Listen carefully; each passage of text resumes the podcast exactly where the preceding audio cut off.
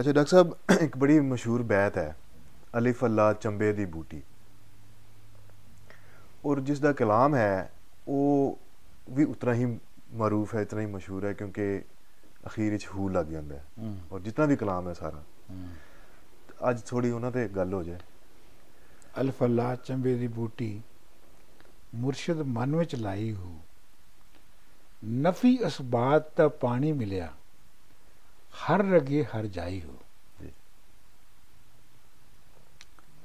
ਇਹ ਖੁਦ ਜਿਹੜੀ ਜਿਹੜੀ ਇਹ ਬੈਤ ਹੈ ਇਹ ਪੰਜਾਬੀ ਸ਼ਾਇਰੀ ਦੇ ਵਿੱਚ ਇੱਕ ਨਵੇਂ ਨਵਾਂ ਬਾਬ ਹੈ ਅੱਛਾ ਪਹਿਲੀ ਵਾਰੀ ਜਿਹੜੀ ਇਨਸਾਨ ਦੀ ਬਣਤ ਹੈ ਜਿਹੜੀ ਇਨਸਾਨ ਦੀ ਹੋਂਦ ਹੈ ਉਹਦੇ ਵਿੱਚ ਦੋ ਫੈਕਟਰਸ ਨੂੰ ਆਇਡੈਂਟੀਫਾਈ ਕਰਤਾ ਗਿਆ।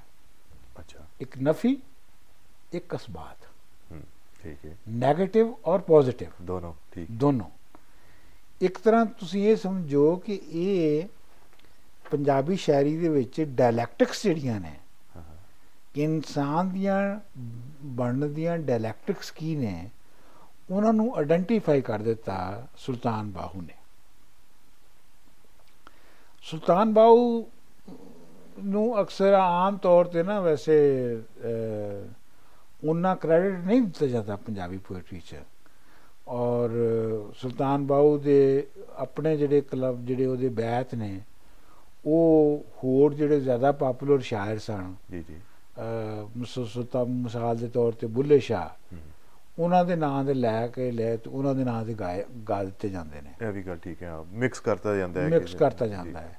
ਤੇ ਸੁਲਤਾਨ ਬਾਹੂ ਦਾ ਜਿਹੜਾ ਜਿਹੜਾ ਕਲਾਮ ਹੈ ਉਹਦੀ ਐਪਰੀਸੀਏਸ਼ਨ ਯਾਨੀ ਸੁਲਤਾਨ ਬਾਹੂ ਦਾ ਨਾਂ ਤਾਂ ਬਹੁਤ ਵੱਡਾ ਹੈ ਤੇ ਗੱਲ ਸਹੀ ਹੈ। ਠੀਕ ਹੈ। ਲੇਕਿਨ ਸੁਲਤਾਨ ਬਾਹੂ ਦੇ ਕਲਾਮ ਦੇ ਉੱਤੇ ਬਹੁਤ ਘੱਟ ਲਿਖਿਆ ਗਿਆ ਹੈ।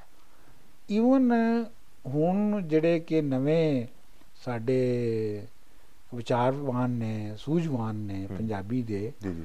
ਉਹ ਵੀ ਮੈਂ ਦੇਖਿਆ ਕਿ ਸੁਲਤਾਨ ਬਾਹੂ ਤੇ ਬਹੁਤਾ ਨਹੀਂ ਲਿਖਦੇ।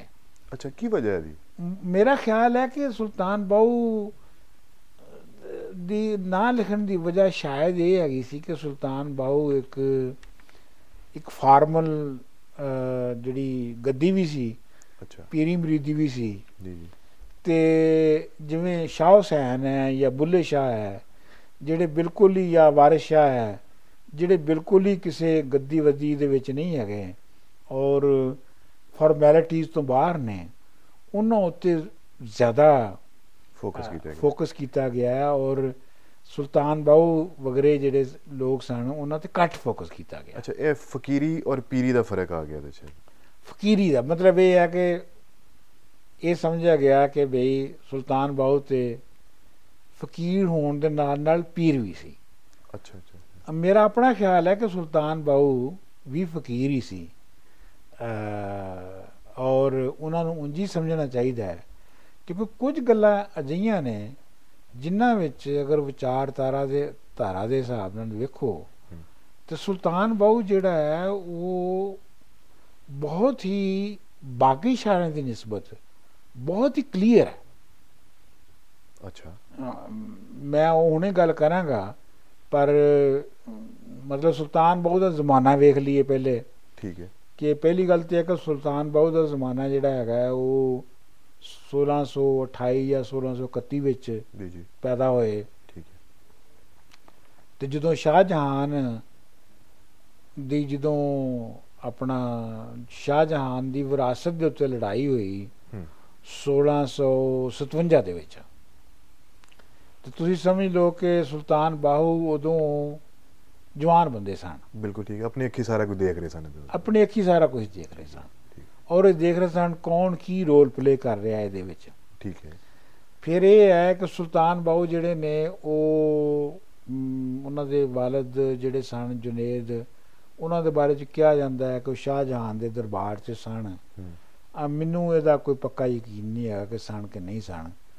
ਬਾਹਰ ਵਾਲੇ ਹੈ ਕਿ ਇੱਕ ਨਵੀਂ ਹਿਸਟਰੀ ਲਿਖੀ ਗਈ ਹੈ। ਲੇਕਿਨ ਇਹ ਹੈ ਕਿ ਇਹ ਗੱਲ ਪੱਕੀ ਹੈਗੀ ਹੈ ਕਿ ਸੁਲਤਾਨ ਬਾਹੂ ਦੇ ਵਾਲਦ ਜਿਹੜੇ ਨੇ ਉਹ ਬਚਪਨ 'ਚ ਹੀ ਫੌਤ ਹੋ ਗਏ ਸਨ। ਤੇ ਉਹਨਾਂ ਦੀ ਜਿਹੜੀ ਮਾਂ ਸੀ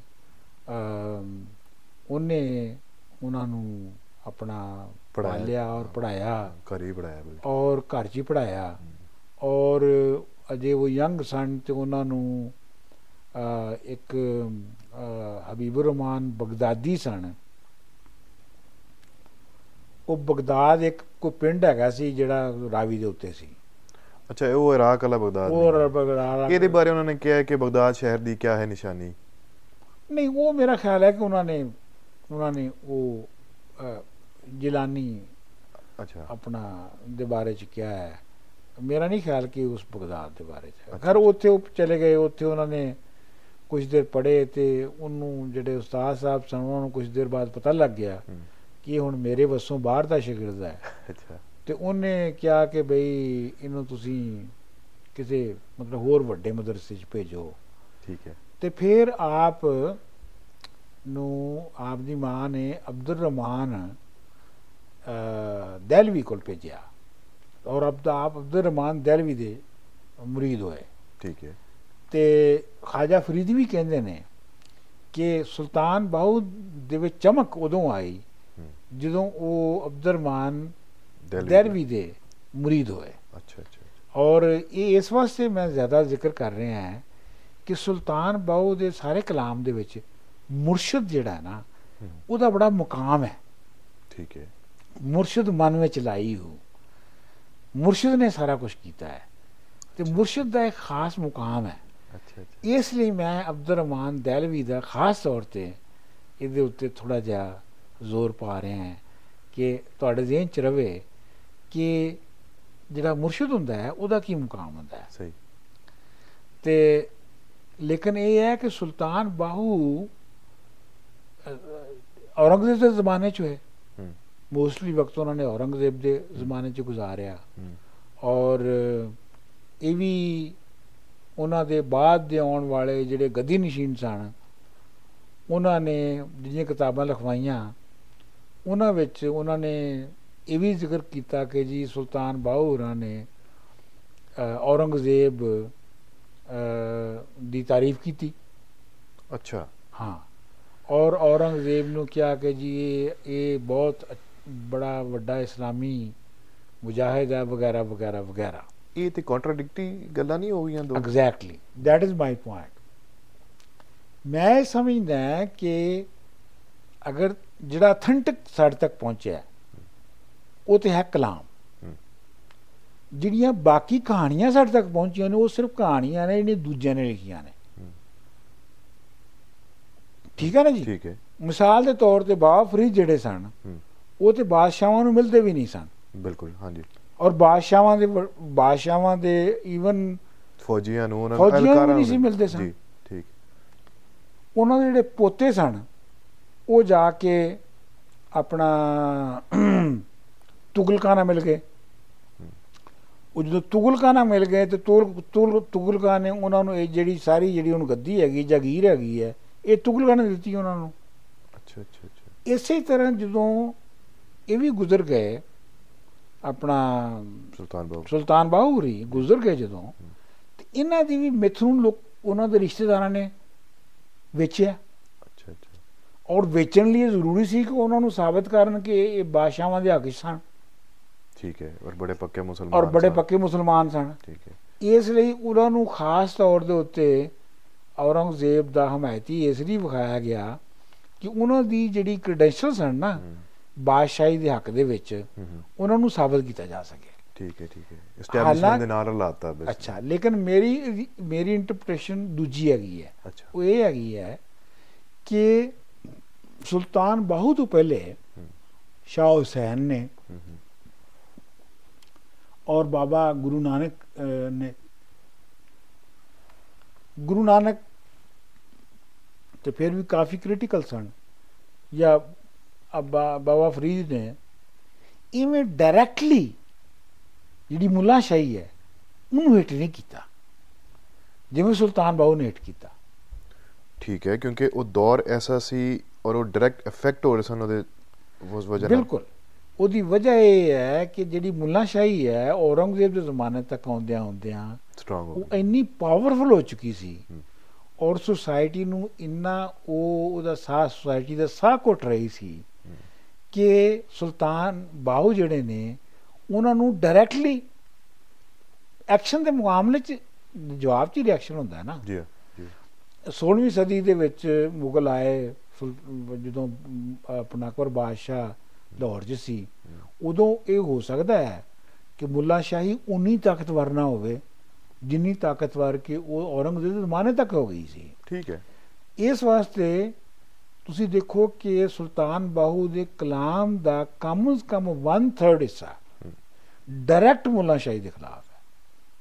ਠੀਕ ਹੈ। ਕਿ ਉਹ ਇਹ ਸਮਝਦੇ ਨੇ ਸੁਲਤਾਨ ਬਾਹੂ ਕਿ ਜਿਹੜਾ ਮੁੱਲਾ ਹੈ ਉਹ ਇੱਕ ਉਹਨੇ ਇੱਕ ਇਲਮ ਦਾ ਪੇਸ਼ਾ ਜਿਹੜਾ ਹੈ। ਸਪਿਰਚੁਅਲ ਜਿਹੜਾ ਪੇਸ਼ਾ ਹੈ। ਉਹ ਸਿੱਖ ਕੇ ਉਹਨੂੰ ਵੇਚ ਰਿਹਾ ਹੈ। ਗਲੀਆਂ ਦੇ ਵਿੱਚ ਫਿਰਨ ਨਮਾਣੇ ਸ੍ਰੀ ਕਿਤਾਬਾਂ ਚਾਈ ਹੋ ਹੈ? ਠੀਕ? ਯਾਨੀ ਮੁੱਲਾ ਜਿਹੜਾ ਹੈ ਉਹਦਾ ਉਹਦਾ ਕੈਰੈਕਟਰ ਉਹਨਾਂ ਨੇ ਦੱਸਿਆ ਹੈ ਕਿ ਇੱਕ ਐਸਾ ਕਾਰੋਬਾਰੀ ਆਦਮੀ ਹੈ।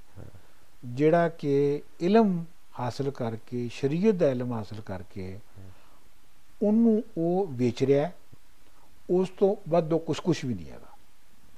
ਔਰ ਉਹ ਲੋਕਾਂ ਨੂੰ ਸਿੱਧੀ ਰਾਹ ਤੋਂ ਤੇ ਲਾ ਨਹੀਂ ਰਿਹਾ ਬਲਕਿ ਸਿੱਧੀ ਰਾਹ ਤੋਂ ਹਟਾ ਰਿਹਾ ਹੈ। ਠੀਕ ਹੈ। ਇਹ ਤੁਸੀਂ ਅਗਰ ਸੁਲਤਾਨ ਬਾਹੂ ਦਾ ਕਲਾਮ ਪੜੋ ਤੇ ਤੁਹਾਨੂੰ ਇਹ ਥਾਂ ਥਾਂ ਤੇ ਇਸ਼ਾਰੇ ਮਿਲਣਗੇ। ਇਸ ਐਂਗਲ ਨਾਲ ਪੜਿਆ ਜੀ ਐਸ ਐਂਗਲ ਨਾਲ ਪੜੋ ਤੁਹਾਨੂੰ ਥਾਂ ਥਾਂ ਤੇ ਇਸ਼ਾਰੇ ਮਿਲਣਗੇ।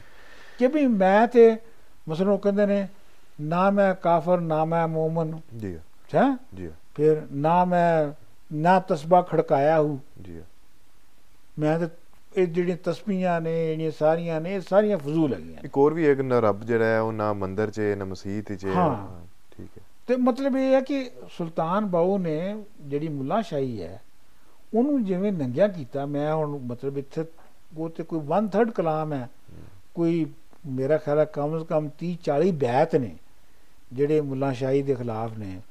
ਤੇ ਉਹ ਮੈਂ ਹੁਣ ਇੱਥੇ ਰਿਪੀਟ ਤਾਂ ਕਰ ਨਹੀਂ ਸਕਦਾ। ਠੀਕ ਹੈ। ਅੱਛਾ ਸੁਲਤਾਨ ਬਾਹੂ ਦਾ ਇਹ ਤੇ ਰਿਲੇਸ਼ਨਸ਼ਿਪ ਸੁਲਤਾਨ ਸੁਲਤਾਨ ਬਾਹੂ ਦਾ ਹੋ ਗਿਆ ਨਾ ਵਿਦ ਦੈਟ ਐਸਟੈਬਲਿਸ਼ਮੈਂਟ ਜਾਂ ਔਰੰਗਜ਼ੇਬ ਦੇ ਨਾਲ। ਔਰੰਗਜ਼ੇਬ ਦਾ ਜਾਂ ਉਹਦੇ ਹਮਾਇਤੀਆਂ ਦਾ ਉਹ ਮੁੱਲਾਵਾਂ ਦਾ ਅਹ, ਸੁਲਤਾਨ ਬਾਹੂ ਦੇ ਨਾਲ ਕੀ ਰਿਲੇਸ਼ਨਸ਼ਿਪ ਸੀ? ਕੋਈ ਉਹਨਾਂ ਦੇ ਖਿਲਾਫ ਕੋਈ ਐਸੀ ਕਾਰਵਾਈ ਕਰਨ ਦੀ ਕੋਸ਼ਿਸ਼ ਕੀਤੀ ਗਈ ਹੋਵੇ? ਕਿਉਂਕਿ ਜਿਸ ਕਿਸਮ ਦੇ ਫੈਸਲੇ ਉਹਦੇ ਹੋ ਰਹੇ ਸਨ ਇਹ ਉਹਨਾਂ ਦੇ ਬਿਲਕੁਲ ਅਗੇਂਸਟ ਪਰਲੇ ਪਾਸੇ ਖਲੋਤੇ ਸਨ। ਤੇ ਕੋਈ ਨਾ ਕੋਈ ਰਿਐਕਸ਼ਨ ਉਧਰੋਂ ਵੀ ਆਇਆ ਹੋਵੇਗਾ ਦੁਬਾਰਾ।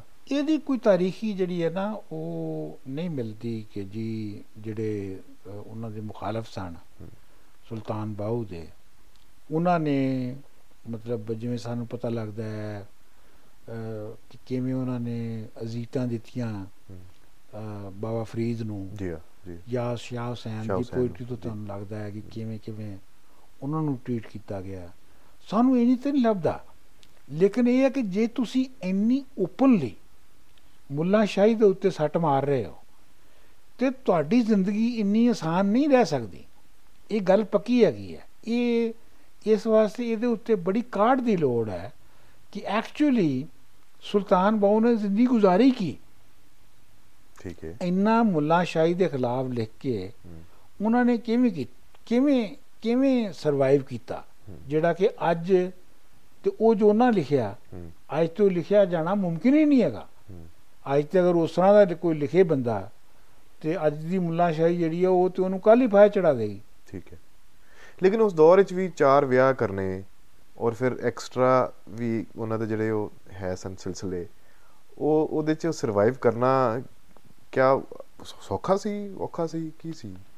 ਪਹਿਲੀ ਗੱਲ ਤੇ ਇਹ ਹੈ ਕਿ ਮੈਂ ਇਹ ਸਮਝਦਾ ਹੈ ਕਿ ਜਿਹੜੀ ਸੁਲਤਾਨ ਬਾਹੂ ਦੀ ਜ਼ਿੰਦਗੀ ਦੇ ਬਾਰੇ ਵਿੱਚ ਜੋ ਲਿਖਿਆ ਗਿਆ ਹੈ ਉਨ ਉਹ ਕੋਈ ਖਾਸ ਅਥੈਂਟਿਕ ਨਹੀਂ ਹੈਗਾ। ਠੀਕ ਹੈ ਮਿਥਸ ਜ਼ਿਆਦਾ ਨੇ ਔਰ ਗੱਲਾਂ ਬਣਾਈਆਂ ਗਈਆਂ ਨੇ। ਮਿਸਾਲ ਦੇ ਤੌਰ ਤੇ ਕ੍ਰਿਸ਼ਨ ਲਾਜਵੰਤੀ ਜਿਹੜੀ ਹੈ ਕ੍ਰਿਸ਼ਨਾ ਲਾਜਵੰਤੀ ਜਿਹੜੀ ਹੈ ਉਹ ਇਹ ਕਹਿੰਦੀ ਹੈ ਕਿ ਜੀ ਉਹਨਾਂ ਦੀਆਂ ਚਾਰ ਬੀਵੀਆਂ ਸਨ। ਉਹਨਾਂ ਵਿੱਚ ਇੱਕ ਹਿੰਦੂ ਬੀਵੀ ਸੀ ਤੇ ਕੋਈ ਪਤਾ ਨਹੀਂ 10 ਜਾਂ 12 ਜਾਂ 13 ਹਮ, ਜਿਹੜੀਆਂ ਸਨ ਉਹ ਬਾਂਦੀਆਂ ਸਨ। ਜਿਹਦਾ ਮਤਲਬ ਹੈ ਕਿ 17 ਕਿਹਾ ਜਾਂਦਾ ਜੀ ਠੀਕ ਹੈ। 17 ਕਿਹਾ ਜਾਂਦਾ ਹੈ। ਇਹ ਇਹ ਗੱਲ ਮਸ਼ਹੂਰ ਇਹ ਗੱਲ ਮੈਂ ਪੜ੍ਹੀ ਹੈ। ਜੀ ਜੀ।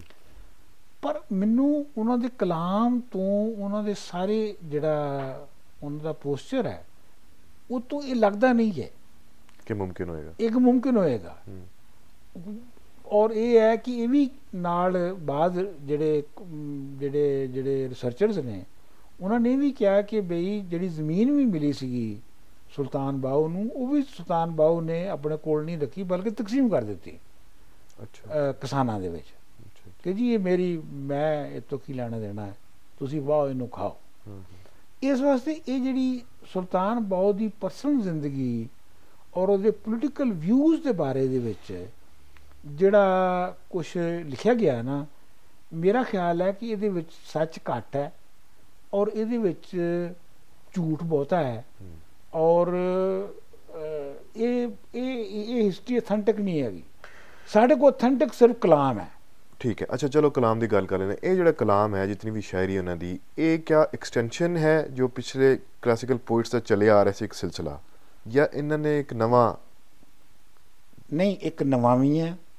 ਮਿਸਾਲ ਦੇ ਤੌਰ ਤੇ ਉਹਨਾਂ ਨੇ ਨਾ ਦੋਹੇ ਦੀ ਫਾਰਮ ਨੂੰ ਅਡਾਪਟ ਕੀਤਾ। ਜੀ ਹਾਂ ਜਿਹੜਾ ਬਾਬ ਫਰੀਦ ਦਾ ਸੀ। ਜੀ ਜੀ। ਉਹਨਾਂ ਨੇ ਸ਼ਾਹ ਹੁਸੈਨ ਦੀ ਕਾਫੀ ਨੂੰ ਨਹੀਂ ਅਡਾਪਟ ਕੀਤਾ। ਬਿਲਕੁਲ ਠੀਕ।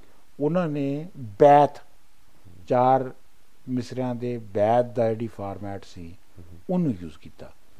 ਔਰ ਇਹ ਉਹੀ ਵੱਡਾ ਸ਼ਾਇਰ ਹੁੰਦਾ ਹੈ। ਜਿਹੜਾ ਤਾਰੀਖੀ ਤੌਰ ਤੇ ਵੱਡਾ ਸ਼ਾਇਰ ਹੁੰਦਾ ਹੈ ਕਿ ਖੁਦ ਆਪਣੀ ਨਵੇਂ ਜ਼ਮਾਨੇ ਦਾ ਜੀ ਜੀ। ਉਹ ਆਪਣੀ ਇੱਕ ਫਾਰਮ ਵੀ ਅਡਾਪਟ ਕਰਦਾ ਹੈ ਇੱਕ ਆਪਣੀ ਆਪਣਾ ਡਿਕਸ਼ਨ ਵੀ ਬਣਾਉਂਦਾ ਹੈ। ਔਰ ਸੁਲਤਾਨ ਬਾਹੂ ਜਿਹੜੇ ਨੇ ਉਹ 17ਵੀਂ ਸਦੀ ਦੇ ਵੱਡੇ ਸ਼ਾਇਰ ਜਿਹੜੇ ਨੇ ਉਹ ਇਸ ਵਾਸਤੇ ਵੀ ਨੇ ਕਿ ਜੇ ਉਰਦੂ ਸ਼ਾਇਰੀ ਦੇ ਵਜੂਦ 'ਚ ਨਹੀਂ ਸੀ ਆਈ। ਅੱਛਾ ਹਾਂ ਬਿਲਕੁਲ ਠੀਕ ਹੈ। ਭਗਤੀ ਪੋਇਟਰੀ ਜਿਹੜੀ ਹੈ ਉਹਦਾ ਐਂਡ ਐਂਡ ਹੋ ਚੁੱਕਿਆ ਸੀ। ਠੀਕ ਠੀਕ ਤੇ ਇਸ ਵਾਸਤੇ ਇਹ ਜੈਨੂਇਨਲੀ ਕਿਹਾ ਜਾ ਸਕਦਾ ਹੈ ਕਿ ਸੁਲਤਾਨ ਬਾਹੂ 17ਵੀਂ ਸਦੀ ਦੇ ਨਾਰਥ ਇੰਡੀਆ ਦੇ ਮੇਜਰ ਜਾਂ ਸਭ ਤੋਂ ਵੱਡੇ ਪੋਇਟ ਸਨ। ਠੀਕ ਠੀਕ ਸੋ ਮਤਲਬ ਕਹਿਣ ਦਾ ਇਹ ਹੈਗਾ ਕਿ ਇਹ ਔਰ ਜਿਹੜਾ ਵੋਇਡ ਹੋ ਗਿਆ ਸੀ ਉਹਨਾਂ ਨੂੰ ਫਿਲ ਵੀ ਕਰਤਾ ਫਿਰ।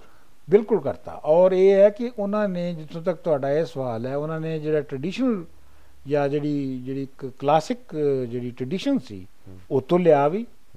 ਮਿਸਾਲ ਦੇ ਤੌਰ ਤੇ ਜਿਹੜੇ ਸ਼ਾਹ ਹੁਸੈਨ ਨੇ ਇੰਟਰੋਡਿਊਸ ਕੀਤਾ ਸੀ ਹੀਰ ਰਾਂਝੇ ਦਾ ਕਨਸੈਪਟ ਜੀ ਜੀ ਜੀ ਜੀ ਰਾਂਝੇ ਦਾ ਤੇ ਹੀਰ ਦਾ। ਜੀ ਉੱਤੇ ਉਹਨੂੰ ਵੀ ਸੁਲਤਾਨ ਬਾਹੂ ਨੇ ਅੱਗੇ ਵਧਾਇਆ ਕਿ ਕਦੀ ਵੀ ਖੇੜੇ ਜਿਹੜੇ ਹੁੰਦੇ ਨੇ ਉਹ ਕਦੀ ਰਾਂਝੇ ਨਹੀਂ ਬਣ ਸਕਦੇ। ਵਾਹ। ਠੀਕ? ਸੋ ਖੇੜੇ ਦਾ ਤੇ ਰਾਂਝਿਆਂ ਦਾ ਜਿਹੜਾ ਹੈ। ਸਬਰ ਉਹਨੂੰ ਵੀ ਉਹਨਾਂ ਨੇ ਵਧਾਇਆ। ਉਹਨਾਂ ਨੇ ਆਪਣਾ ਬਾਬਾ ਫਰੀਦ ਦੀ ਜਿਹੜੀ ਪੋਇਟਰੀ ਸੀ ਉਹਦੇ ਵਿੱਚੋਂ ਵੀ ਬਹੁਤ ਕੁਝ ਲਿਆ। ਔਰ ਬਾਬਾ ਫਰੀਦ ਦੀ ਜਿਹੜੀ ਸਿੰਬੋਲਿਜ਼ਮ ਸੀ ਉਹਨੂੰ ਵੀ ਬਹੁਤ ਕੁਝ ਯੂਜ਼ ਕੀਤਾ। ਸੋ ਇਸ ਵਾਸਤੇ ਉਹ ਜਿਵੇਂ ਕਿ ਆਮ ਹੁੰਦਾ ਹੈ ਕਿ ਇੱਕ ਵੱਡਾ ਕਲਾਸਿਕਲ ਪੋਇਟ ਜਿਹੜਾ ਹੈ ਉਹ ਆਪਣੇ ਪਹਿਲੇ ਆਉਣ ਵਾਲਿਆਂ ਤੋਂ ਹੀ ਸਭ ਕੁਝ ਲੈਂਦਾ ਹੈ। ਫਿਰ ਉਹਦੇ ਵਿੱਚ ਐਡ ਕਰਦਾ ਹੈ। ਠੀਕ ਹੈ ਔਰ ਫਿਰ ਨਵੀਂ ਸ਼ਾਇਰੀ ਦਿੰਦਾ ਇੱਕ ਨਵੀਂ ਸ਼ਾਇਰੀ ਤੋਂ ਕਿਆ ਐਸੀ ਵਜ੍ਹਾ ਨਾਲ ਉਹਨਾਂ ਦੀ ਸ਼ਾਇਰੀ ਜਿਹੜੀ ਹੈ ਹਾਲੇ ਤੱਕ ਸਰਵਾਈਵ ਕਰ ਗਈ ਹੈ? ਬਿਲਕੁਲ। ਬਿਲਕੁਲ। ਮਤਲਬ ਚਾਰ ਸਦੀਆਂ ਤੱਕ ਕਿਸੇ ਬੰਦੇ ਦੀ ਸ਼ਾਇਰੀ ਦਾ ਸਰਵਾਈਵ ਕਰਨਾ ਕੋਈ ਮਾਮੂਲੀ ਗੱਲ ਨਹੀਂ ਹੈਗੀ। ਠੀਕ ਇਹ ਚ ਪਤਾ ਨਹੀਂ ਇਹਨਾਂ ਚਾਰ ਸਦੀਆਂ ਜੋ 17ਵੀਂ ਤੋਂ ਲੈ ਕੇ ਹੁਣ ਤੱਕ ਕਿੰਨੇ ਸੈਂਕੜੇ ਸ਼ਾਇਰਾਂ ਨੇ ਫਾਰਸੀ ਦੇ ਵਿੱਚ ਬੜੇ ਆਪਣੇ ਆਪਣੇ ਜ਼ਮਾਨੇ ਦੇ ਵਿੱਚ ਤੰਤਰਖਾਨ ਹੋਣਗੇ। ਔਰ ਪਤਾ ਨਹੀਂ ਕਿੰਨੇ ਪੰਜਾਬੀ ਦੇ ਸ਼ਾਇਰ ਹੋਣਗੇ ਉਹਨਾਂ ਵਿੱਚੋਂ ਕਿਸੇ ਇੱਕ ਸ਼ਾਇਰ ਦਾ ਸਰਵਾਈਵ ਕਰ ਜਾਣਾ ਮਾਮੂਲੀ ਗੱਲ ਨਹੀਂ ਹੈ। ਔਰ ਉਹਦੇ ਵਿੱਚ ਸਿਰਫ ਇਹ ਹੀ ਨਹੀਂ ਹੈ ਕਿ ਵੀ ਜਿਹੜੀ ਮੈਂ ਇੱਕ ਤੇ ਉਹਦੀ 네ਗੇਟਿਵ ਗੱਲ ਕਹੀ ਨਾ ਕਿ ਵੀ ਕਿਵੇਂ ਉਹਨਾਂ ਨੇ ਮੁੱਲਾ ਸ਼ਾਹੀ ਦੀ ਮੁਖਾਲਫਤ ਕੀਤੀ ਔਰ ਦੂਸਰੀ। ਲੇਕਿਨ ਇਸ ਤੋਂ ਇਲਾਵਾ ਜਿਹੜੀ ਉਹਨਾਂ ਨੇ ਹਯਾਤੀ ਦਾ ਜਿਹੜਾ ਆਪ ਤਸਵਰ ਦਿੱਤਾ ਉਹਦਾ ਵੀ ਬੜਾ ਆਪਣਾ ਕਮਾਲ ਹੈਗਾ। ਮਿਸਾਲ ਦੇ ਤੌਰ ਤੇ ਤੁਸੀਂ ਇਹੋ ਹੀ ਉਹਨਾਂ ਦੀ ਜਿਹੜੀ ਬਹੁਤ ਮਸ਼ਹੂਰ ਹੈਗੀ ਹੈ ਉਹਨਾਂ ਦਾ ਬੈਤ ਕਿ ਦਿਲ ਦਰਿਆ ਸਮੁੰਦਰ ਡੂੰਘੇ- ਜੀ ਕੌਣ ਦਿਲਾਂ ਦੀਆਂ ਜਾਣੇ ਹੋ? ਵਿੱਚੇ ਹੀ ਬੇੜੇ ਵਿੱਚੇ ਜਿਹੜੇ ਵਿੱਚੇ ਹੀ ਵੰਝ ਮੁਹਾਣੇ ਹੋ। 14 ਤਬਕ ਦਿਲੇ ਦੇ ਅੰਦਰ ਤੰਬੂ ਵਾਂਗੂ ਤਾਣੇ ਹੋ। ਠੀਕ? ਔਰ ਬਾਰ-ਬਾਰ ਜਿਹੜੀ ਇਨਸਾਨ ਦੇ ਅੰਦਰ ਇੱਕ ਲਾ ਮੁੰਤਹਾ ਦੁਨੀਆ ਹੈ। ਔਰ ਉਹ ਲਾ ਮੁੰਤਹਾ ਦੁਨੀਆ ਜਿਹੜੀ ਹੈ ਉਹ ਕਿਵੇਂ ਜ਼ਿੰਦਗੀ ਨੂੰ ਬਣਾ ਰਹੀ ਹੈ। ਜੀ। ਇਹ ਸੁਲਤਾਨ ਬਾਹੂ ਨੇ ਬਹੁਤ ਹੀ ਸੋਹਣੇ ਰੰਗ ਦੇ ਵਿੱਚ ਇਹਨੂੰ ਸਾਹਮਣੇ ਲਿਆਂਦਾ।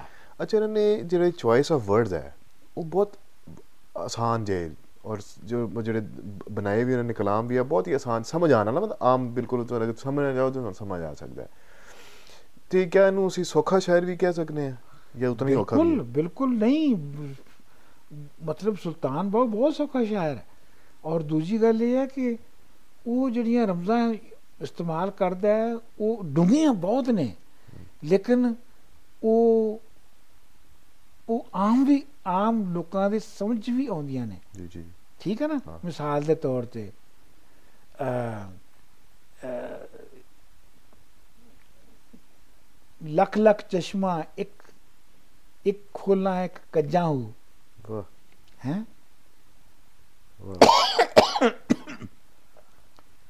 ਮੈਂ ਵੇਖਣ ਲਈ ਮੈਂ ਮੁਰਸ਼ਿਦ ਨੂੰ ਵੇਖਣ ਲਈ ਲੱਖ ਲੱਖ ਚਸ਼ਮਾ ਹੋਵਣ ਉਹਨਾਂ ਲੱਖ ਚਸ਼ਮਾ ਚਸ਼ਮਾ ਹੋਵਣ ਹਾਂ। ਅੱਖਾਂ ਹੋਣ ਇੱਕ ਕੱਜਾ ਇੱਕ ਇੱਕ ਖੋਲਣਾ ਇੱਕ ਕੱਜਾ ਹੋ ਹੈ? ਇਹ ਖੂਬਸੂਰਤ ਸ਼ਾਇਰੀ ਵੀ ਹੈ। ਮਤਲਬ ਇਹਨੂੰ ਅਗਰ ਤੁਸੀਂ ਮਜ਼ਬੀ ਰੰਗ ਤੋਂ ਬਾਹਰ ਕੱਢ ਲਓ ਸੂਫੀ ਮਾਡਲ ਤੋਂ ਬਾਹਰ ਕੱਢ ਲਓ ਤਾਂ ਵੀ ਇਹ ਬਹੁਤ ਖੂਬਸੂਰਤ ਸ਼ਾਇਰੀ ਹੈ। ਅੱਛਾ ਸ਼ਾਹ ਹੁਸੈਨ ਦੇ ਬਾਰੇ ਇੱਕ ਗੱਲ ਸਾਡੀ ਹੋਈ ਸੀ ਕਿ ਉਹਨਾਂ ਨੂੰ ਵਿੱਚ ਭੁਲਾ ਦਿੱਤਾ ਗਿਆ ਸੀ ਔਰ ਫਿਰ ਦੁਬਾਰਾ ਰਿਵਾਈਵ ਕੀਤਾ ਗਿਆ। ਇਕਬਾਲ ਬਾਹੂ ਪਾਕਿਸਤਾਨ 'ਚ ਬਹੁਤ ਸੁਲਤਾਨ ਬਾਹੂ ਨੂੰ ਬਹੁਤ ਗਾਉਂਦੇ ਰਹੇ ਨੇ ਉਹਨਾਂ ਦੀ ਡੈਥ ਹੋਈ ਹੈ ਕੁਝ ਰੀਸੈਂਟਲੀ ਉਹਨਾਂ ਦੀ ਵਜ੍ਹਾ ਨਾਲ ਵੀ ਕਾਫੀ ਪਪੂਲਰ ਰਹੇ ਨੇ ਲੇਕਿਨ ਇਹ ਕਿ ਕਿਆ ਕਿਤੇ ਕਿਸੇ ਜ਼ਮਾਨੇ 'ਚ ਕਿਸੇ ਵਿਚਕਾਰ ਕਿਸੇ ਦੌਰ 'ਚ ਉਹਨਾਂ ਨੂੰ ਭੁਲਾਇਆ ਗਿਆ ਔਰ ਦੁਬਾਰਾ ਰਿਵਾਈਵਲ ਉਹਨਾਂ ਦਾ ਹੋਇਆ ਜਾਂ ਇੱਕ ਕੰਸਿਸਟੈਂਸੀ ਰਹੀ ਹੈ ਔਰ ਚੱਲੀ ਆ ਰਹੀ ਹੈ ਬਸ? ਨਹੀਂ ਮੇਰਾ ਖਿਆਲ ਹੈ ਕਿ ਇੱਕ ਦੌਰ ਆਇਆ ਜਿਹਦੇ ਚ ਸਵਾਏ ਬੁੱਲੇ ਸ਼ਾਹ ਦੇ ਜਾਂ ਵਾਰਿਸ ਸ਼ਾਹ ਦੇ। ਅੱਛਾ। ਇਹ ਦੋ ਸ਼ਾਇਰ ਹੈ ਦੋ ਸ਼ਾਇਰ ਤੇ ਹਮੇਸ਼ਾ ਹੀ ਪਪੂਲਰ ਰਹੇ। ਪੰਜਾਬ ਚ। ਠੀਕ। ਇਵਨ ਭੈੜੇ ਤੋਂ ਭੈੜੇ ਜ਼ਮਾਨੇ ਚ ਵੀ ਰਹੇ। ਪਰ ਮੇਰਾ ਖਿਆਲ ਹੈ ਕਿ ਜਿਹੜੇ ਬਾਕੀ ਸ਼ਾਇਰ ਨੇ ਉਹਨਾਂ ਨੂੰ ਕਾਫੀ ਭੁਲਾਇਆ ਗਿਆ। ਔਰ ਸੁਲਤਾਨ ਬਾਊ ਉਹਨਾਂ ਸ਼ਾਇਰਾਂ ਚ ਸਨ ਜਿਨ੍ਹਾਂ ਨੂੰ ਬਿਲਕੁਲ ਤੇ ਨਹੀਂ ਭੁਲਾਇਆ ਗਿਆ ਜਿਵੇਂ ਸ਼ਾਹ ਹੁਸੈਨ ਨੂੰ ਭੁਲਾਇਆ ਗਿਆ। ਪਰ ਉਹਨਾਂ ਨੂੰ ਉਵੇਂ ਯਾਦ ਵੀ ਨਹੀਂ ਰੱਖਿਆ ਗਿਆ। ਮੇਰਾ ਖਿਆਲ ਹੈ ਸ਼ਾਇਦ ਇਹੋ ਹੀ ਵਜ੍ਹਾ ਹੈ ਕਿ ਸੁਲਤਾਨ ਬਾਹੂ ਦੀ ਜਿਹੜੀ ਰਿਵਾਈਵਲ ਹੈ ਉਹ ਵੀ ਉਨੀ ਬਹੁਤ ਹੀ ਨਮਾਇਆ ਨਹੀਂ ਹੋ ਰਹੀ ਸੁਲਤਾਨ ਬਾਹੂ ਤੇ ਬਹੁਤ ਕੁਝ ਲਿਖਣ ਦੀ ਔਰ ਉੱਤੇ ਬਹੁਤ ਕੁਝ ਕਾਰਡ ਕਰਨ ਦੀ ਲੋੜ ਹੈ ਔਰ ਮੇਰਾ ਖਿਆਲ ਹੈ ਕਿ ਪੰਜਾਬੀ ਦੇ ਜਿਹੜੇ ਨਵੇਂ ਸੂਝਵਾਨ ਨੇ ਔਰ ਨਵੇਂ ਕਾਢਾਂ ਕਰਨ ਵਾਲੇ ਲੋਕ ਨੇ ਉਹਨਾਂ ਨੇ ਸੁਲਤਾਨ ਬਾਹੂ ਨੂੰ ਅਜੇ ਤੱਕ ਸੀਰੀਅਸ ਨਹੀਂ ਲਿਆ ਅਜੇ ਉਹਨਾਂ ਅਜੇ ਉਹਨਾਂ ਵਕਤ ਨਹੀਂ ਦਿੱਤਾ। ਜਿੰਨੇ ਵਕਤ ਦੇ ਹੱਕਦਾਰ ਨੇ ਅੱਛਾ ਠੀਕ ਹੈ। ਇਹ ਗੱਲ ਉਹੀ ਆ ਜਾਂਦੀ ਹੈ ਕਿਉਂਕਿ ਉਹਨਾਂ ਦਾ ਬਹੁਤ ਸਾਰਾ ਕਲਾਮ ਮਿਕਸ ਹੋ ਜਾਂਦਾ ਹੈ ਬੁੱਲੇ ਸ਼ਾਹ ਦੇ ਨਾਲ। ਬਿਲਕੁਲ ਬਿਲਕੁਲ। ਕਿਉਂਕਿ ਇੱਕ ਤੇ ਉਹਨਾਂ ਦਾ ਕਲਾਮ ਬਹੁਤ ਜ਼ਿਆਦਾ ਮੁਕਸਰ ਹੋ ਜਾਂਦਾ ਹੈ। ਇੱਕ ਉਹਨਾਂ ਨੂੰ ਕਨਵੈਨਸ਼ਨਲ ਉਹਨਾਂ ਦੇ ਉੱਤੇ ਜਿਹੜੀ ਠਾਪ ਥਾਪ ਲੱਗੀ ਹੈ ਛਾਪ ਲੱਗੀ ਹੈ ਸੌਰੀ ਜਿਹੜੀ ਛਾਪ ਲੱਗੀ ਹੈ ਕਨਵੈਨਸ਼ਨਲ ਹੋਣ ਦੀ ਉਹ ਵੀ ਲੋਕਾਂ ਨੂੰ ਧਿਆਨ ਨਹੀਂ ਦਿਵਾਉਣ ਦਿੰਦੀ। ਪਰ ਮੇਰਾ ਖਿਆਲ ਹੈ ਕਿ ਅਗਰ ਸਿਰਫ ਉਹਨਾਂ ਦੇ ਕਲਾਮ ਨੂੰ ਮੁੱਖ ਰੱਖ ਕੇ ਔਰ ਉਹਨਾਂ ਤੇ ਲੋਕੀ ਵਾਪਸ ਜਾਣ ਔਰ ਉਹਨਾਂ ਉੱਤੇ ਰਿਸਰਚ ਕਰਨ। ਤੇ ਮੇਰਾ ਖਿਆਲ ਹੈ ਕਿ ਲੋਕੀ ਇੱਕ ਨਵਾਂ ਸੁਲਤਾਨ ਬਾਹੂ ਜਿਹੜਾ ਹੈ, ਉਹ ਡਿਸਕਵਰ ਕਰਨਗੇ। ਉਸ ਉਸ ਸੁਲਤਾਨ ਬਾਹੂ ਤੋਂ ਜਿਹੜਾ ਕਿ ਹੁਣ ਤੱਕ ਪ੍ਰੈਜ਼ੈਂਟ ਕੀਤਾ ਗਿਆ।